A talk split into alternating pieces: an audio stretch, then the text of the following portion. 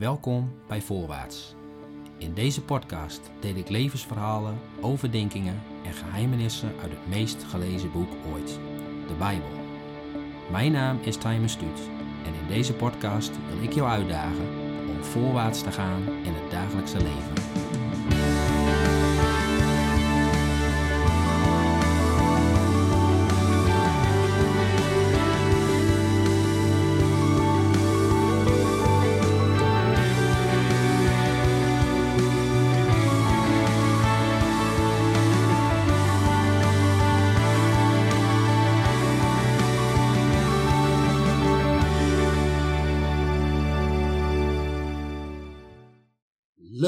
Dat je weer luistert naar de volgende voorwaarts. En vandaag heb ik een bijzondere gast. Tenminste, dat vind ik zelf. Um, ik zit namelijk niet tegenover iemand, want er zit zo'n 5000 kilometer verschil tussen onze woonplaatsen. Um, ik heb het over Margriet ten Kortenaar. En ze zal zich zometeen zelf gaan voorstellen. Maar de vraag die ik wel eens na een podcast heb gekregen is: hoe ken je elkaar nou eigenlijk? Dus laat ik daar nog even mee beginnen. Um, toen ik werkzaam was voor Stichting Geloofshelden, was de man van Margriet, Marnix, een, uh, een ex-topsporter. Hij heeft zelfs op de Olympische Spelen geschaatst. Niet voor Nederland, maar uiteindelijk voor Oostenrijk. En ja, vanuit uh, Stichting Geloofshelden hebben we een, uh, ja, een band gekregen. Ook Margriet leren kennen. En um, ja, zo is er wat contact ontstaan en gebleven. En uh, ga ik verder vooral niet het gras voor haar voeten wegmaaien, maar gaan we gauw naar haar toe. Als het goed is, doet onze verbinding het. Margriet, ben je er? Ik ben er, Timon. Gelukkig. Helemaal. Gelukkig. Ja. Helemaal. Nou, wie is Margriet? Wie is Margriet? Oeh, dat, dat is een uh, hele Heel, hele brede vraag. Nou ja, ik ben Margriet. Ik ben uh, 42 jaar geleden geboren in Nederland, in een dorpje in Overijssel. En uh, daar heb ik gewoond. Toen uh, ben ik gaan trouwen met Marnix, wat je net zei. Wij zijn gaan wonen in Wezen. Dat is ook de tijd dat wij elkaar hebben leren kennen. Ja. En in sneltreinvaart hebben we denk ik daar 15 jaar gewoond. Dan hebben we drie kinderen gekregen. Matthias, Sarah en Manuel. Nou, Matthias is bijna 18 en de jongste is 11. En wij ja. zijn zo'n, denk ik, 7,5 jaar geleden uh, verhuisd naar Israël. Ja, zo.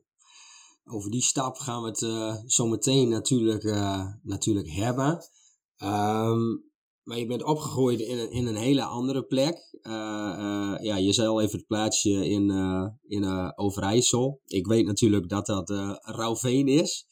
Ja. In, in, hoeverre heeft jou deze plaats gevormd? Um, ja, ik denk hè, gewoon een goede, stabiele basis meegekregen. Een, een, een ook wel een gelovige basis, een eerlijke basis. En ik denk hè, dat de vorming van mijn persoon, de diepere vorming, uh, hè, pas kwam uh, nadat ik weg was uit Rauwveen. Mm -hmm. Maar ik heb vanuit daar absoluut een hele fijne, goede, goede basis meegekregen van, hè, van mijn leven. Hoe kijk je tegen het leven aan, bepaalde normen en waarden? Absoluut. Ja, mooi, mooi. En, en in hoeverre heeft Marnix een rol gespeeld in die, uh, in die vorming? Ik, ik zeg wel eens tegen mensen, er zijn uh, een paar vrouwen waar ik extra veel respect voor heb. Uh, daar ben jij oh. er één van, want ik ken Marnix natuurlijk ook. En ik noem hem wel eens gekscherend de, de nutty professor. Maar yeah. ja, hoe, hoe is dat zo in jullie beginfase en, en hoe je nu al jaren onderweg bent? Hoe vormt jou zo die tijd? Uh, nou ja, goed. Uh, ja, goed. Uh, hè, dan moet je natuurlijk ook weer, hè, moet ik weer van alles gaan vertellen over wie Marnix is, wat hij gedaan heeft. En, maar goed, daar gaat deze Misschien wel interessant voor de mensen. Ja, uh, hè, Marnix heeft, heeft natuurlijk heel veel kanten. Hè. Die heeft op hoog niveau geschaatst. Hij heeft gestudeerd op hoog niveau. Hij heeft les gegeven op de universiteit. Hij is voor zichzelf begonnen. En ehm, nou ja, goed, een heel creatief iemand in zijn geest die eigenlijk altijd vol ideeën zit. Eh, en eigenlijk, eigenlijk altijd wel weer wat anders wil en kan gaan doen. Ja. Ehm, en ik kwam natuurlijk best uit een heel degelijk nest, om het maar zo te zeggen. Dus daar moest ik ook mee om leren gaan. En ehm, dat ging ook met vallen en opstaan. Maar het heeft mij ook ontzettend veel dingen gebracht die ik anders niet had gedaan. En zeker ook op geloofsgebied. Heel veel mooi. verdieping gebracht. En ja, door, door deze manier van leven leer je ook echt eh, hè, bij de dag te leven. Dus dat is iets wat ik eh, ook echt moest leren. Maar dat is, Mhm. Nou ja, gewoon zoals het in de Bijbel staat. Ik geloof heel erg dat God in zijn woord geeft natuurlijk heel veel handvaten. En ik zeg wel eens, hè, dat, dat zijn eigenlijk een soort medicijnen die je kan gebruiken om nou, je leven gewoon eh, goed te houden. Bijvoorbeeld leef bij de dag. Dat is gewoon een spreuk uit de Bijbel. En die heb ik echt leren leven en ademen. En dat, eh, ja, als je dat echt doet, dat, dat maakt je leven een stuk aangenamer. En dat is ook echt nodig in onze manier van leven. Anders had ik het niet volgehouden. Nee. Nee, precies, precies. Want Ja. dat brengt mij ook wel bij die stap van, ja, maar hoe, eh, hoe komt een, een, een vrouw met haar gezin nou zo ineens in Israël terecht? Nou ja, dat is ook niet zomaar gewoon natuurlijk. Daar zit ook een heel eh, periode aan vast. Dus ik denk dat het ook wel misschien drie tot vier jaar geduurd heeft voordat de stap echt gemaakt is om eh, naar Israël te wonen. Dus Mhm. het begon eigenlijk dat Marnix op een dag gevraagd werd door een eh, buurman uit de straat van... hey, ga je mee naar Israël? We gaan met een groepje mannen naar Israël. Zou je het leuk vinden om mee te gaan? Nou ja, ik was altijd wel het type vrouw die, s- nou ja, goed, hè, niet moeilijk was, om maar zo te zeggen. Die altijd wel zo van, hey, leuk, moet je doen. Ik was hoogzwanger, dat weet ik nog. Maar ik had toch zoiets, hup, moet je doen, leuk. Even goed, hè, omdat Marnix zo ook in zijn werk zat. En ik denk een stuk ontspanning, ga maar. En we hadden Ja. eigenlijk niks met Israël. We hadden boekenkasten vol met boeken, maar er stond nergens een boekje over Israël. Helemaal niets. En ehm, dus toen is Marnix naar Israël gegaan. En ehm, ja, die kwam eigenlijk terug helemaal eh, eigenlijk een beetje beduust. En eh, nou ja, ik had echt het gevoel dat hij aan het zweven was, zeg maar. Nou ja, en één Mhm. ding van mijn opvoeding is dat ik heel nuchter ben opgevoed, zeg maar. Dus in mijn nuchtere aard zeg ik dan van, joh, ga alsjeblieft nog een keer terug. Laat het allemaal maar eens bezinken en ga in je eentje terug en kijk dan wat dat met je doet. Dus zo is Marnix nog een keer eh, kort daarna in zijn eentje teruggegaan om het allemaal een beetje te laten eh, bezakken en bezinken. Mhm. En zo in de loop der tijden kwam er echt, kwamen allerlei dingen bij elkaar. Dat was, hè, dat hij, dat was trouwens ook bij geloofshelden, hè, waar wij elkaar van kennen. Dat één op een gebedsavond iemand een bijbeltekst eh, aan hem gaf zonder te weten wat erin stond. Dat was echt aan het begin van die tijd. En dat, dat Marnix dus thuis ging kijken. Hé, hey, wat staat daarin? Daar stond dus in, mens en kind, ik stuur u naar Israël. Oké. Eh, dus het was op een gegeven moment geestelijk begonnen te leven. Ehm, daarbij kwam dat Marnix erachter kwam dat zijn biologische opa eh, Joods is. En die is omgekomen in Auschwitz. Dat was dus een, eh, biologisch iets wat erbij kwam kijken. Daarbij Zo. kwam dat hij een eigen bedrijf had en heeft. En bezig was met een nieuwe innovatie voor energy storage. Mhm. En dat hij op werkgebied ook naar Israël begon te gaan. En dat in die uitvinding bepaalde grondstoffen uit Israël boven kwamen drijven naar allerlei testen. Dus toen werd het op een gegeven moment ook zakelijk gezien. Nou ja, die Bijbeltekst die hij had gekregen, hij ging dus meer studie doen naar Israël, de diepere betekenis van Israël. Dus ja, op een gegeven moment was het, eh, ik denk dat hij twintig keer, hij ging bijna, weet ik het hoe vaak, naar Israël. Misschien wel twintig keer al met al. Dan kun je en er net zo goed gaan wonen. Hij had zoiets, ik moet daar gaan wonen, klaar. Ik moet daar een bedrijf beginnen. Ik moet met mijn batterij die ik daar wil produceren, moet ik het licht, het zout en zout vanuit Israël de wereld inbrengen en mijn innovatie daar gaan produceren. Dus dat was voor hem heel duidelijk. Nou ja, je moet je voorstellen, ik was een moeder, ik werkte, uh, ik had al wel een heel druk leven hè, met het bedrijf wat we hadden. Ik had nog een baan, we hadden drie kinderen. Um, ik had gewoon een fijn leven met familie, vriendinnen, actief op school, actief in de kerk. Dus ja, en ik had helemaal niks met Israël, sorry. Ik had er helemaal niks mee. Dus dat uh, heeft heel, waren hele zware jaren. Zo. Um, ja, en dat is, nou ja, goed, hè, dat gaat dan zo door. En nou ja, oké, dus hebben we op een gegeven moment toch maar het huis te koop gezet. Maar dat, ja, weet je, dat gebeurde ook maar niet. En, uh, maar goed, de spanning maar, was, wel op. Was dat, was dat iets voor jou inderdaad? Want ja, je noemt nu, ja, je zet het maar het huis te koop. Uh, deed je dat eigenlijk soort van met frisse tegenzin en misschien ook wel van, nou heren, uh, laat het maar niet gebeuren? Ja, nou zo, zo dacht ik toen nog niet echt. Toen dacht ik, nou joh, we zien het dan wel. Maar ik heb ook wel heel veel verdrietige momenten gehad, omdat ik het gewoon echt niet zag zitten. Mm Maar goed, het bracht natuurlijk toch heel veel spanning thuis. Dus ik heb op een gegeven moment gezegd van oké, dan gaan we nu naar Israël. En dan wil ik in ieder geval een school bezoeken en dan maar eens zien wat het daar is. Nou ja, goed, dat had ook nog weer de nodige voeten in de aarde dat vlak, hè, vlak voordat we dus eindelijk naar Israël zouden gaan, uh, Marnix ineens heel ziek werd, uit het niets. Dat hij met de ambulance afgevoerd werd en een uh, hele heftige ontsteking had. Dat was twee dagen voordat ik de eerste keer naar Israël zou gaan. Ja. En uh, die, had, die was in dat ziekenhuis. En die had echt zoiets, maar wij gaan naar Israël. Jij gaat mee. Dus dus die uh, is echt uit zijn ziekenhuis ontslagen. En uh, een paar uur later zaten we in het vliegtuig naar Israël. Echt? En uh, dus dat had de nodige voeten in de aarde. Maar die had zoiets, dat gaat gewoon gebeuren. En ja. hè, mijn ouders pasten op op de kinderen in ons huis. En ik weet nog dat hij een fruitschalen bezorgd kregen voor Marnix. Om, en, Marnix die zat al in het vliegtuig naar Israël. dus, dat was, dus dat zegt maar, wel maar, iets over uh, de hele situatie. En ik ja. moet zeggen dat ik toen, uh, hè, toen hebben we een aantal scholen bezocht. Ik had zoiets als ik een school zie voor de kinderen wat goed voelt. Kijk, dan uh, krijg ik meer rust. Dus nou ja, een paar scholen waar ik echt zoiets had van no way, dit gaat niet gebeuren. En een Mhm. laatste school dat ik echt voelde van wauw, dit, dit voelt als een goede, veilige plek.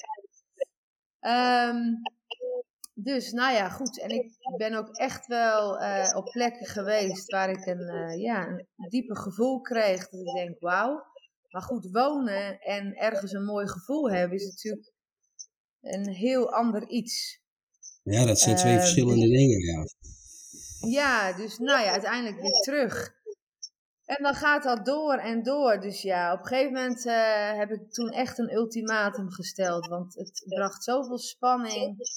Dat ik ook, ik, ja, ik kan me nog zo voor de geest halen dat ik echt ook wel echt een soort wanhopig was. Dat ik echt op de knieën ging van, nou God, ik, ik weet het niet meer. Als dit dan echt is wat u wilt, als dit echt is wat u wilt, maak het dan maar duidelijk. En dan moet dat huis, uh, dat huis stond echt al vier jaar te koop. Bied dan een oplossing voor het huis. En als dat zo is, dan zal ik gehoorzamen. Mm-hmm. En toen? En, uh, wat zei je? En, en toen? Nou ja, goed. Dat was dus heel bijzonder. Toen leerde ik uh, een, een vrouw kennen bij de zwemles van de kinderen eigenlijk een heel hetzelfde soort persoon als ik, met dezelfde soort geloofsleven. En ook, nou ja, wel vrij nuchter. En die, uh, die zei tegen mij, Margriet, uh, wij gaan ons huis verkopen en wij gaan jullie huis huren, zodat jullie naar Israël kunnen.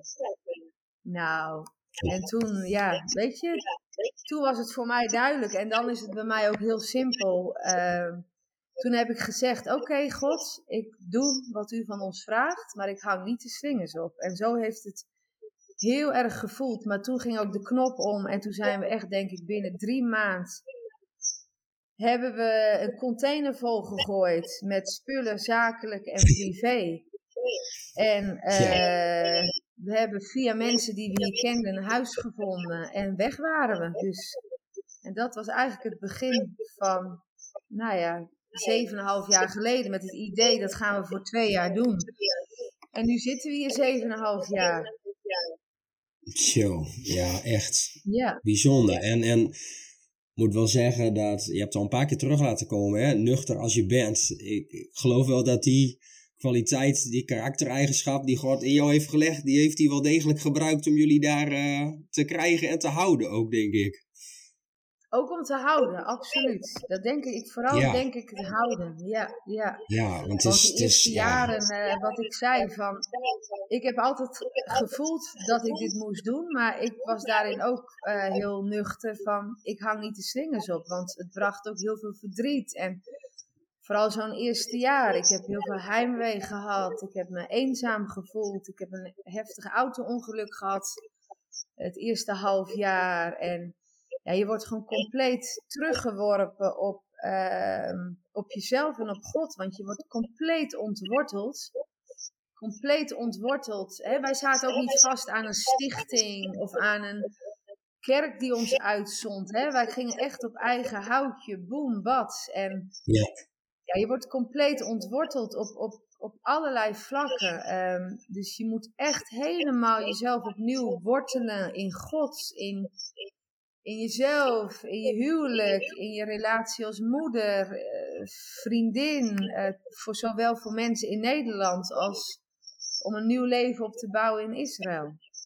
Ja, het, ja nou ja, ik zeg vaak voor mij is emigreren een van de uh, ja, grootste keuzes en veranderingen die je maar kan nemen, kan maken. en in dit geval was het voor jullie dus heel duidelijk dat je moest gaan. Maar um, ja, je, je krijgt de rest er inderdaad natuurlijk gewoon wel bij. En je gaat niet zomaar eventjes, uh, ook nog een paar landjes verderop, maar ook gewoon nog naar het Midden-Oosten.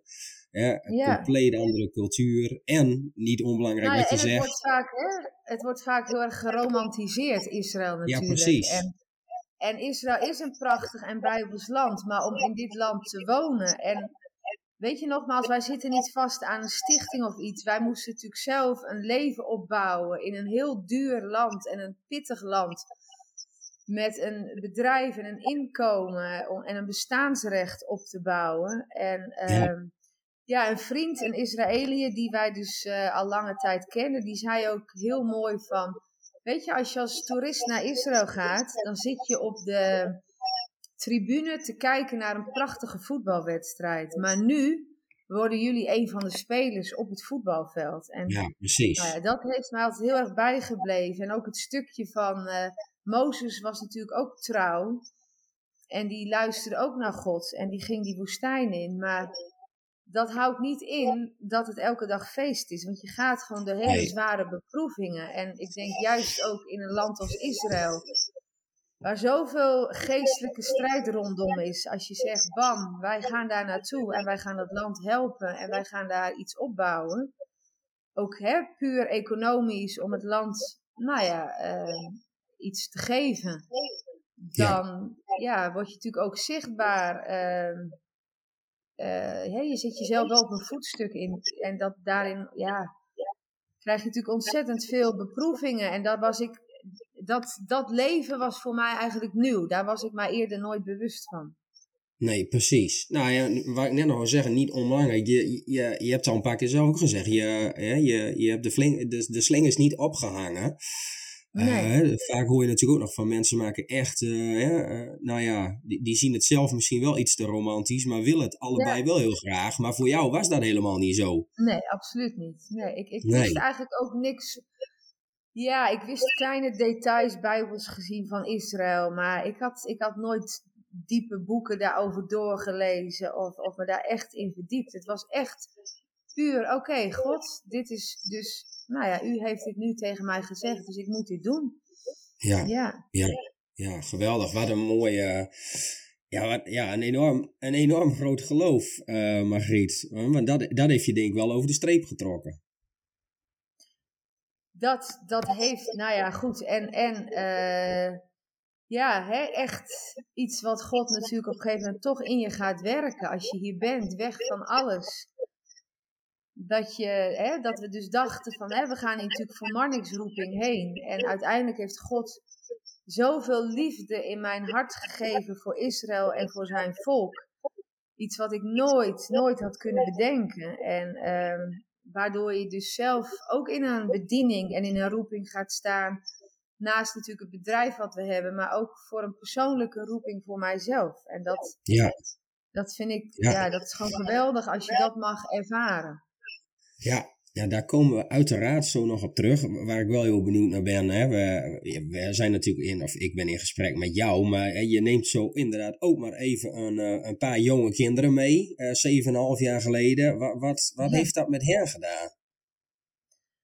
Nou ja, goed, de jongste was net vier en de oudste was elf. Dus die oudste die had natuurlijk echt al wel een Nederlandse basis met vriendjes en... Uh, dus dat was ook best wel even slikken voor die kinderen. Maar wij zijn altijd wel heel open thuis. Dus wij. Het is niet zo dat van. Oh, we gaan naar Israël, bad, boem, van de een op de andere dag. Dat hele proces daarvoor. Daar waren wij heel open in, zeg maar. Ook hè, met emoties en met gevoel. Um, ja, nou dat is gewoon hoe wij zijn, zeg maar. Het is niet dat wij dingen achterhielden en dat ineens van de een op de andere dag de kinderen te horen kregen van wij gaan naar Israël. Dus dat hele proces hadden zij ook wel meegekregen.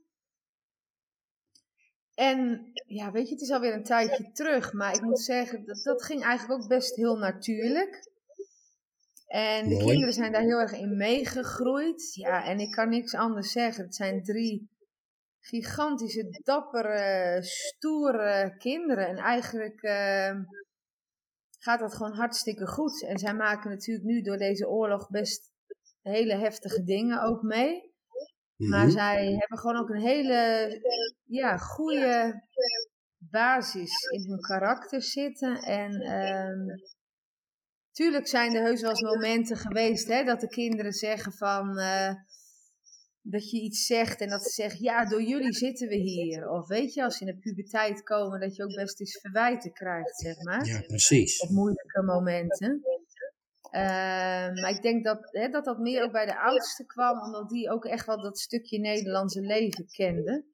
Ja. Uh, en ja, ik moet zeggen dat eigenlijk, uh, ja, dat, dat we daar heel erg mee gezegend zijn met de kinderen en dat we daar niet niet heel veel strijd in hebben gehad. En ze hebben het ontzettend naar hun zin op school, eigenlijk vanaf het begin. Kijk, en dat maakt natuurlijk heel veel goed. Als je elke dag drie huilende kinderen hebt, dan, dan wordt het allemaal heel ingewikkeld. Maar als je kinderen gelukkig zijn en ze zijn blij en ze hebben, het, ja, ze hebben het gewoon ontzettend goed op school. Ze doen het ontzettend goed op school. Dat, dat, ja, dus daar zijn we heel erg mee gezegend, absoluut. Geweldig, mooi. En dat is ook, uh, ja, je mag dan denk ik ook zo zien dat God dan dus ook wel weet wie die daar naartoe moet sturen. Nou ja, dat denk ik ook, absoluut. Ja, ja, ja maar zo, hè, je, je somde zo straks zelf eventjes een, eh, een, een rijtje op van uh, de dingen die je zelf hebt mee, uh, meegemaakt. En, en echt wel heftige tijden.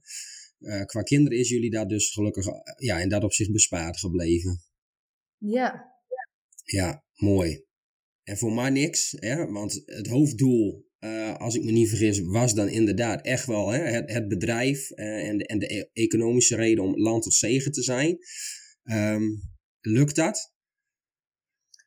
Uh, dat lukt zeker, maar goed, dat is ook, het is, je moet, ja, nogmaals een ontzettend vertrouwen hebben en een doorzettingsvermogen en um, ook door strijd heen, financiële strijd, financiële zorgen, um, eh, die Bijbeltekst die ik net noemde, was ook van uh, mensenkind, ik stuur u naar Israël. Mm en dan, dat het een hard volk is. Uh, en ik zal, ik zal u ook verharden om, om dat vol te kunnen houden. En dat is, Israël is natuurlijk een heel liefdevol volk, maar het volk hier in het Midden-Oosten is natuurlijk, heeft gewoon een andere mentaliteit als wij westerse lieve Nederlanders gewend zijn. Ja. Dus je moet echt wel een, een mindset hebben ook om hier, uh, nou ja, zakelijk gezien het vol te houden. En je gaat door heel veel beproevingen heen. Ehm, en dan is het echt bid en werk. Dat zijn twee woorden die wij vanaf dag één, die Marnix ook ooit van een vriend heeft gekregen. En dat zijn echt onze woorden, bid en werk. Kijk, wij liggen niet op de bank overdag. Wij werken hard en wij bidden. En dan zien we constant dat God voorziet. En soms is het echt twee voor twaalf hoor. Dat je denkt, oh nee, hoe, hoe gaan we dit redden? En elke keer als we doorwerken en doorbidden, heeft God voorzien in al deze zeven, uh, zeven en een halve jaar. En dat is, ja. Dus dat, dat geeft echt een enorm vertrouwen, zeg maar. En dat, dat heeft Marnix ook ontzettend. Maar er zijn echt wel heel veel, daar zal ik nu niet op uitweiden, maar echt wel hele zware beproevingen geweest. Het gaat echt uh, van van uh, deurwaarders die aan je deur staan, tot, tot uh, nou ja, mensen die inbraken, tot nou ja, hele heftige dingen, zeg maar. Dus dat, dat, ja, die zijn er absoluut geweest. En dat je dan echt, Marnix ook wel momenten heeft gehad van, joh, ga ik dit volhouden? Absoluut. Ja, ja, ja dat, dat romantiseren kunnen we wel achterwege laten, hè? dat is wel absoluut. duidelijk. Ja, ja, dat kan. Ja. ja. heb jij of hij wel eens uitgesproken van uh, waar zijn we aan begonnen of uh, laten we maar weer teruggaan?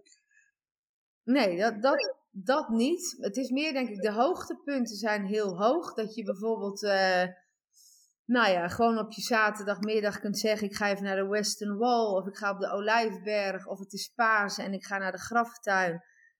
Dus de hoogtepunten zijn heel hoog en de dieptepunten, die zijn, kunnen gewoon heel diep zijn als je echt in Gods roeping gaat wandelen. Ja, precies. Dus daar zijn we ons ook heel erg bewust van.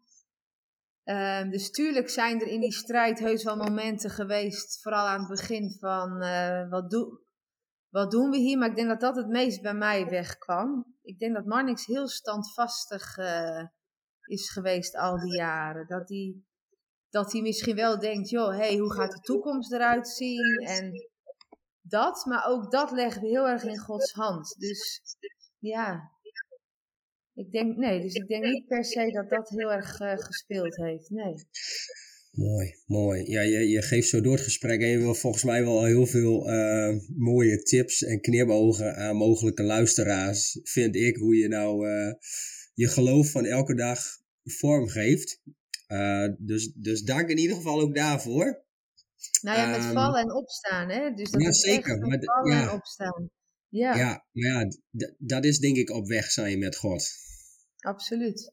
Ja, ja heel mooi. Um, niet onbelangrijk, Margriet. Wat, wat doe jij nou iedere dag? Wat ik, wat ik doe iedere dag. Ja, nou, de je, deelde, je deelde zo straks ja. uh, eventjes natuurlijk wat je in Nederland allemaal deed. Maar ja, je bent daar uh, 7,5 jaar geleden terechtgekomen. En ik weet Ja. natuurlijk wat je, waar je op dit moment ook druk mee bent. Dus daar komt het uiteindelijk denk ik wel op uit. Maar neem ons eens een beetje mee in jouw uh, dagen of week mag ook. Nou ja, die eerste periode was mijn grootste prioriteit gewoon de kinderen. De kinderen Mhm. moeten het goed hebben en de kinderen. En in eh, die tijd gingen ze ook nog niet met de bus naar school. Dus dat was gewoon echt 's ochtends om eh, kwart voor zeven in de auto naar eh, Jeruzalem, naar school. De kinderen naar school brengen en ze weer Ja, ophalen. En, even, even voor de luisteraars inderdaad. Jullie wonen hoe ver van Jeruzalem? nou, zo'n 10 kilometer buiten Jeruzalem. Maar goed, door het Ja, precies. verkeer ehm, kan dat ochtends wel een uur duren, zeg maar. Ook omdat wij Ja. tussen, het gebied tussen Jeruzalem en ons is zeg maar de Westbank. Dus daar moet je dan Mhm. doorheen. Dus dan heb je een checkpoint. En ehm, dus hè, qua verkeer eh, kost het, ja, dat fietsje hè, wat wij hadden in Nederland, drie minuten op de fiets, dat was weg. Dus je zat gewoon een uur, eh, zeg maar, in de auto om je kinderen naar school te brengen. Dus, ja, precies. nou en, een, en en een check, eh, ook, even, ook even voor de luisteraars, een, een checkpoint, dat is? Nou ja, dat is zeg maar als je vanuit Israëlisch gebied naar Palestijns gebied gaat, naar de Westbank, dan ga je dus zeg maar door een Israëlische eh, controlepoint met Israëlische soldaten heen. Want niet, eh, het is vooral zeg maar de checkpoint van eh, de Westbank naar Israëlisch gebied. Eh, Mhm. dat, ja, dat ze gewoon checken wie, wie gaat hier doorheen. Ja. En ook ja, in verband met terroristische aanslagen en dergelijke. Ja. Ja, precies. Ga, Dus dat is verder. voor ons een normaal beeld, hè? dat je de, elke dag mensen of, hè, met gro- grote geweren ziet. En, dus dat is, is natuurlijk ook iets voor de kinderen. Daar zijn zij nu helemaal aan gewend. Ja, precies. Ja, eh, ga door, ga door waar je gebleven eh, was. Hè? De eerste fase, vooral dus de kids. Ja, dus dat was gewoon prioriteit, dat de kinderen eh, goed in hun vel zaten. En weet je, je doet toch iets meer efforts ook voor je kinderen.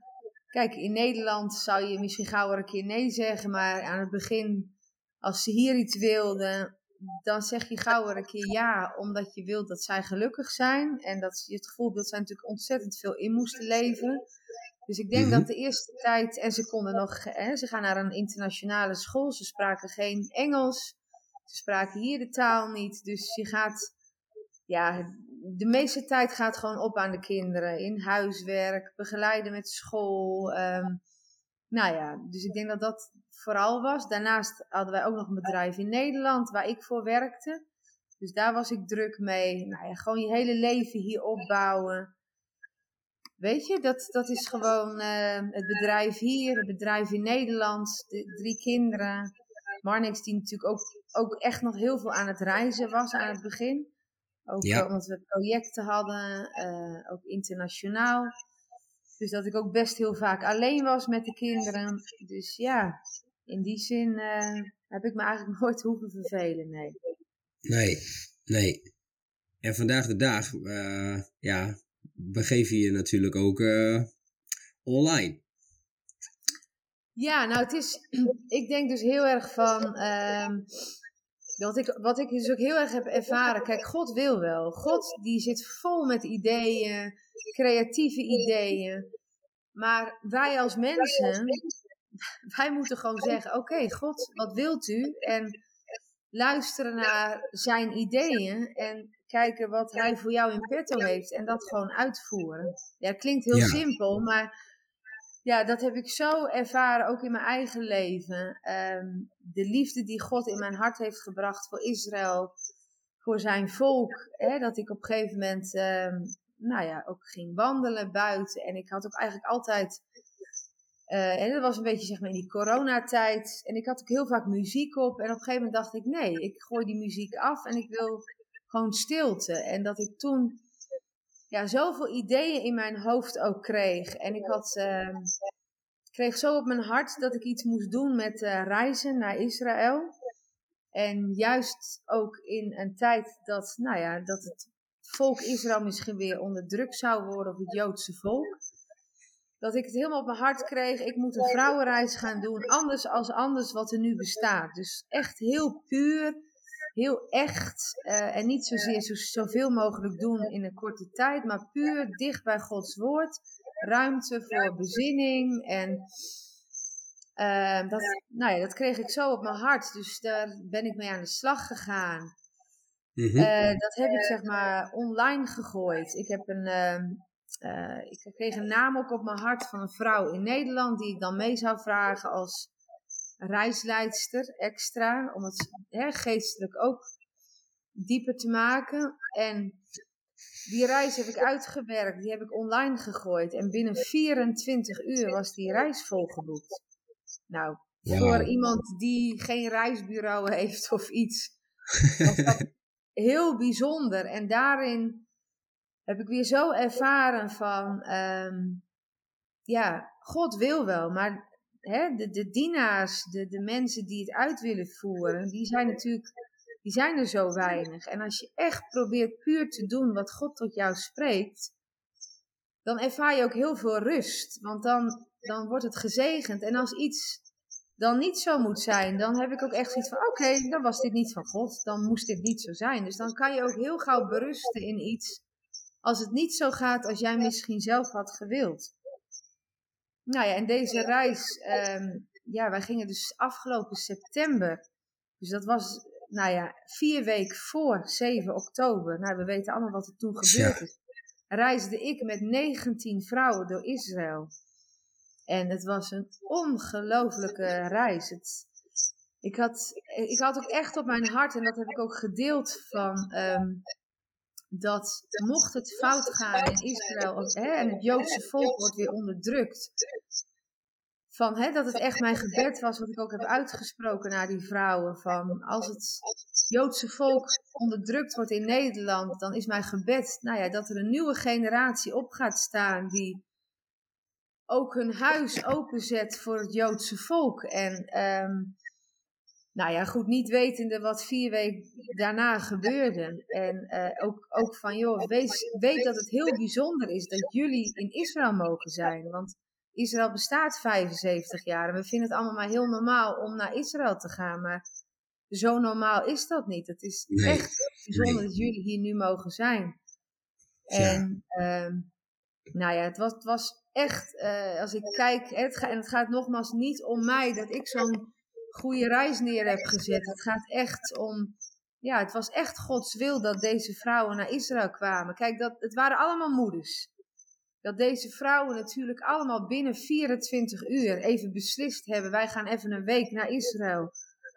Zonder man en kinderen, dat zegt al iets. Hè? Dat waren gewoon hele krachtige vrouwen die gewoon in geloof gewandeld hebben. Ja, die, dat, die, dat, uh, die dat niet allemaal even zonder uh, man en kinderen ook beslist zullen hebben.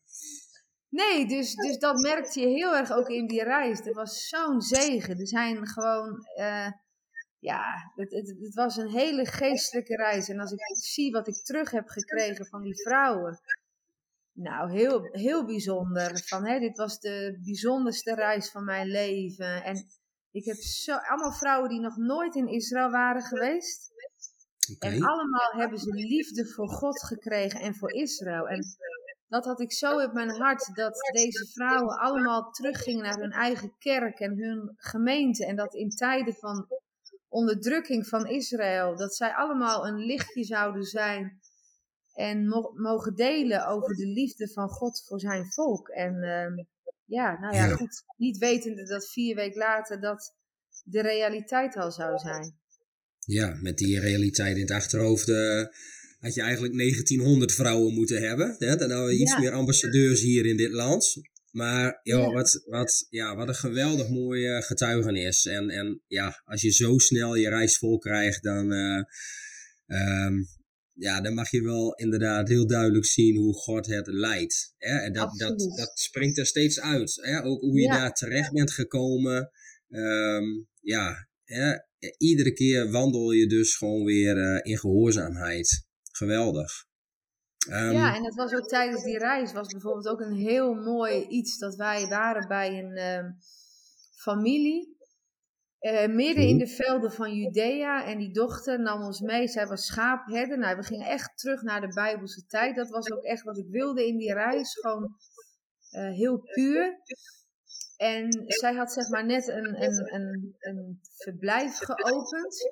En dat was een vrouw van mijn leeftijd, die dus zeven jaar geleden ook gestuurd was door, naar de velden van Judea in the middle of nowhere om daar met haar gezin een uh, gastenverblijf op te bouwen.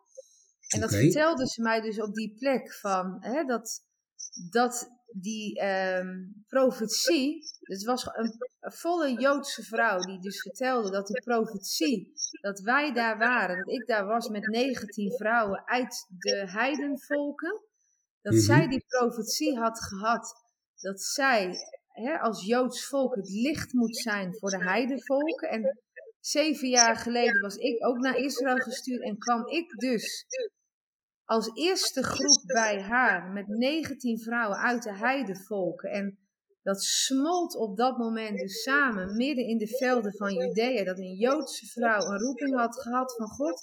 En ik als christenvrouw uit de heidenvolken een roeping had gehad, die pas later duidelijk werd.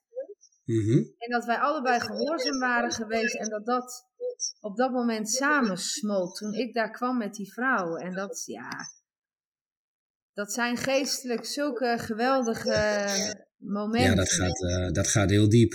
Ja. Ja, God werkt door Jood en niet-Jood. Ja, en dat, dat, dat je dan gewoon toch één bent in de God van Israël. Ja, ja, geweldig. Jongen, echt, ja, heel indrukwekkend.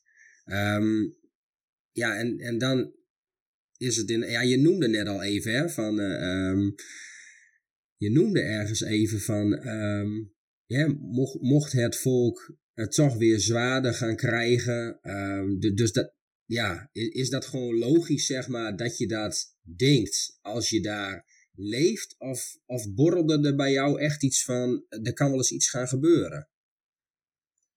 Nou, niet best. Tuurlijk volg je het nieuws. En uh, ik ben wel een nieuwsvolger. En ik zag natuurlijk gewoon uh, wel hè, dat er natuurlijk gewoon dreigingen zijn vanuit het noorden, hè, vanuit Libanon.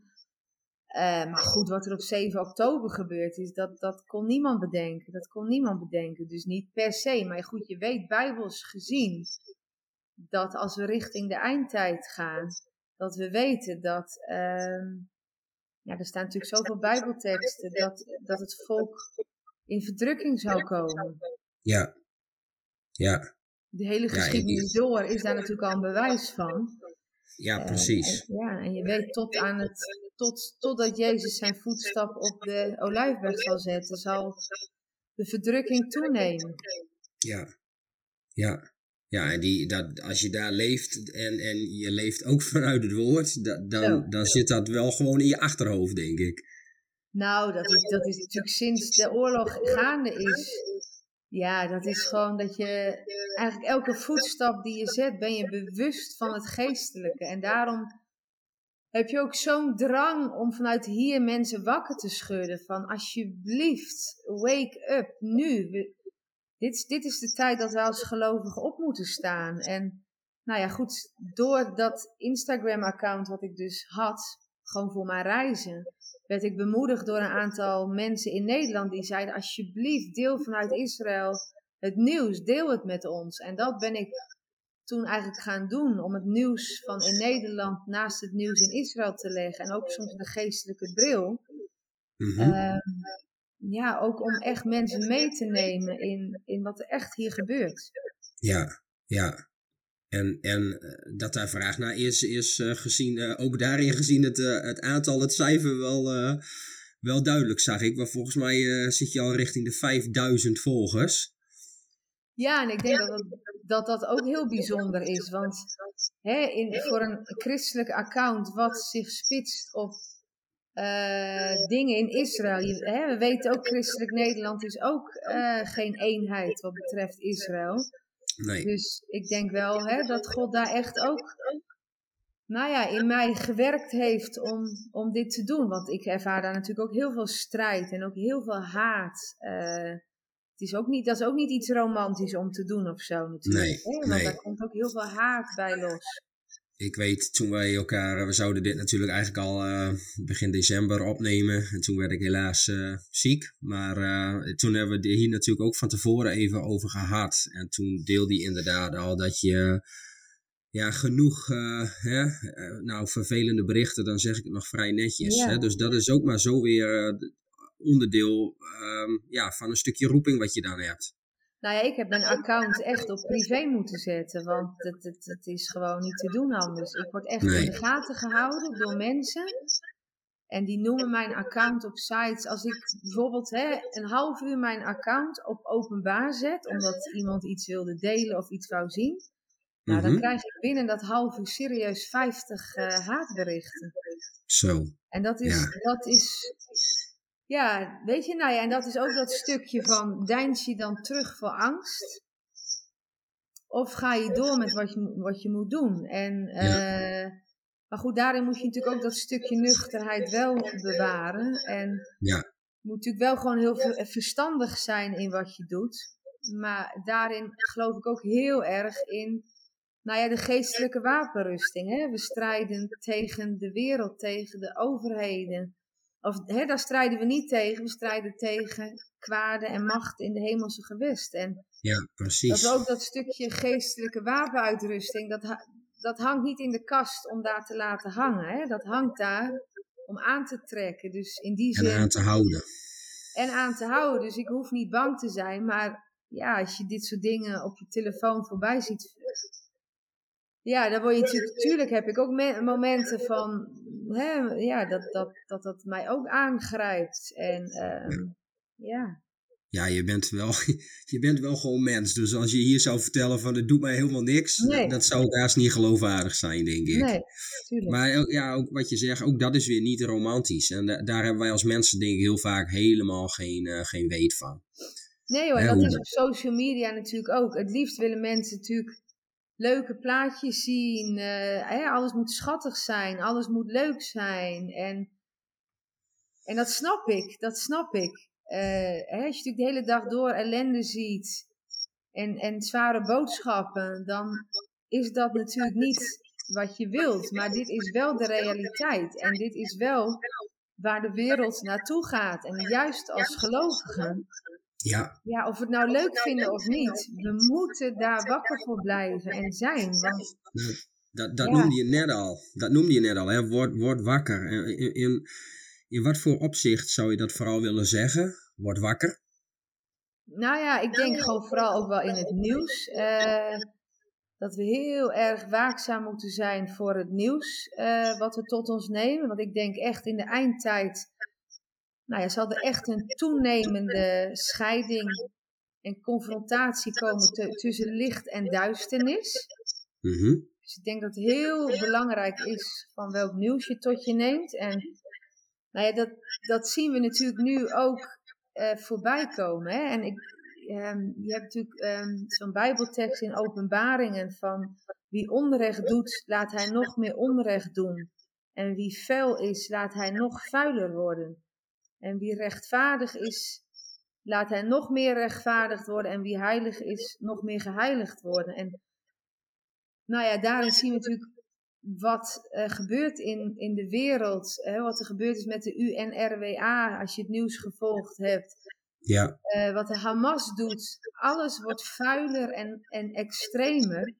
Dus onze taak is dus, als je rechtvaardig bent, nog rechtvaardiger te worden en, mm -hmm. en alert uh, te blijven. En de leugens komen natuurlijk uit zoveel hoeken om ons juist ook aan het wankelen te brengen. En nou ja, goed, dat, uh, ja, ik denk dat dat vooral gewoon heel, heel belangrijk is om alert te zijn op wat er, uh, wat er gaande is. Ja, ja. En, en lukt jou dat zelf? Ja, dat lukt mij zelf wel, ja. Ja. je hebt geen keuze als je hier middenin zit. Dat, dat, dat, je bent alleen maar alert. Ja, dat is, dat is precies He, omdat je er zo middenin zit. Ik leef hier, ik woon hier, ik zie alles. Je ziet alles van eerste hand. Dus je bent, je bent alleen maar alert. Ja. Alleen maar. Ja. Wat, wat uh, we gaan de volgende keer uh, ja, dieper inzoomen op, op wat dit eigenlijk allemaal um, ja, doet in, in Israël. Want dat is inmiddels ook gewoon onderdeel van jouw levensverhaal.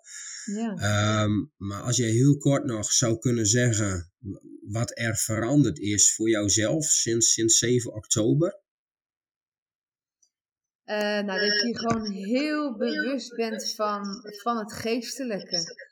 Van de geestelijke ja. strijd die er gaande is rondom de God van Israël. En uh, kijk, Jezus, de Messias, zal terugkomen op de Olijfberg. Dat is een belofte Amen. die wij hebben gekregen en waar wij ons aan vasthouden. Mm -hmm. Nou ja, goed.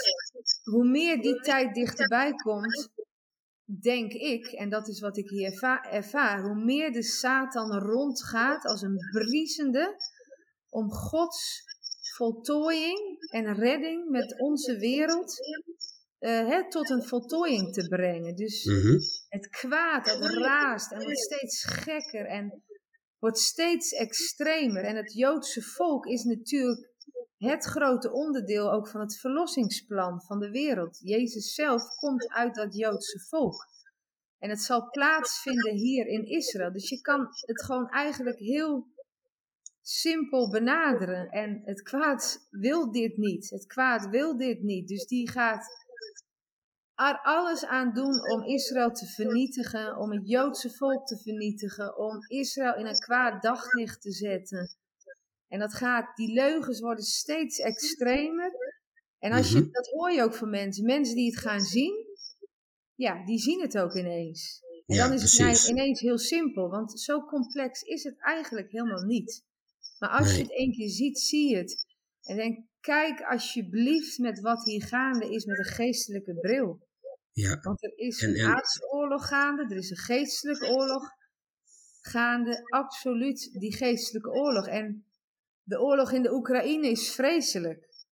Maar dat is niet zozeer een oorlog tegen de God van Israël. En nee, dat is het grote je verschil. Je ziet ook hierin weer dat het Joodse volk continu de klappen op moet vangen tegen de haat van onze God. En dat, dat is natuurlijk gewoon ja, zo zichtbaar aanwezig.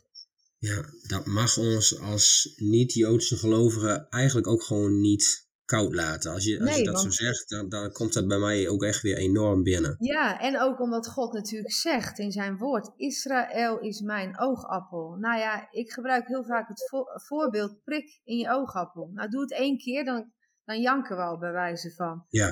En dat prikken, dat gaat elke seconde door. Kijk maar op social media, hoe Israël, hoe het Joodse volk uh, alle scholen worden beveiligd. De Israëlische ambassade in Nederland wordt zwaar beveiligd. Ik noem even twee kleine voorbeeldjes. Ja, ja zo klein is het. Dag en nacht door. En dan denk ik, onze God, als wij geloven dat onze God de God van Israël is, die wordt continu gepijnigd.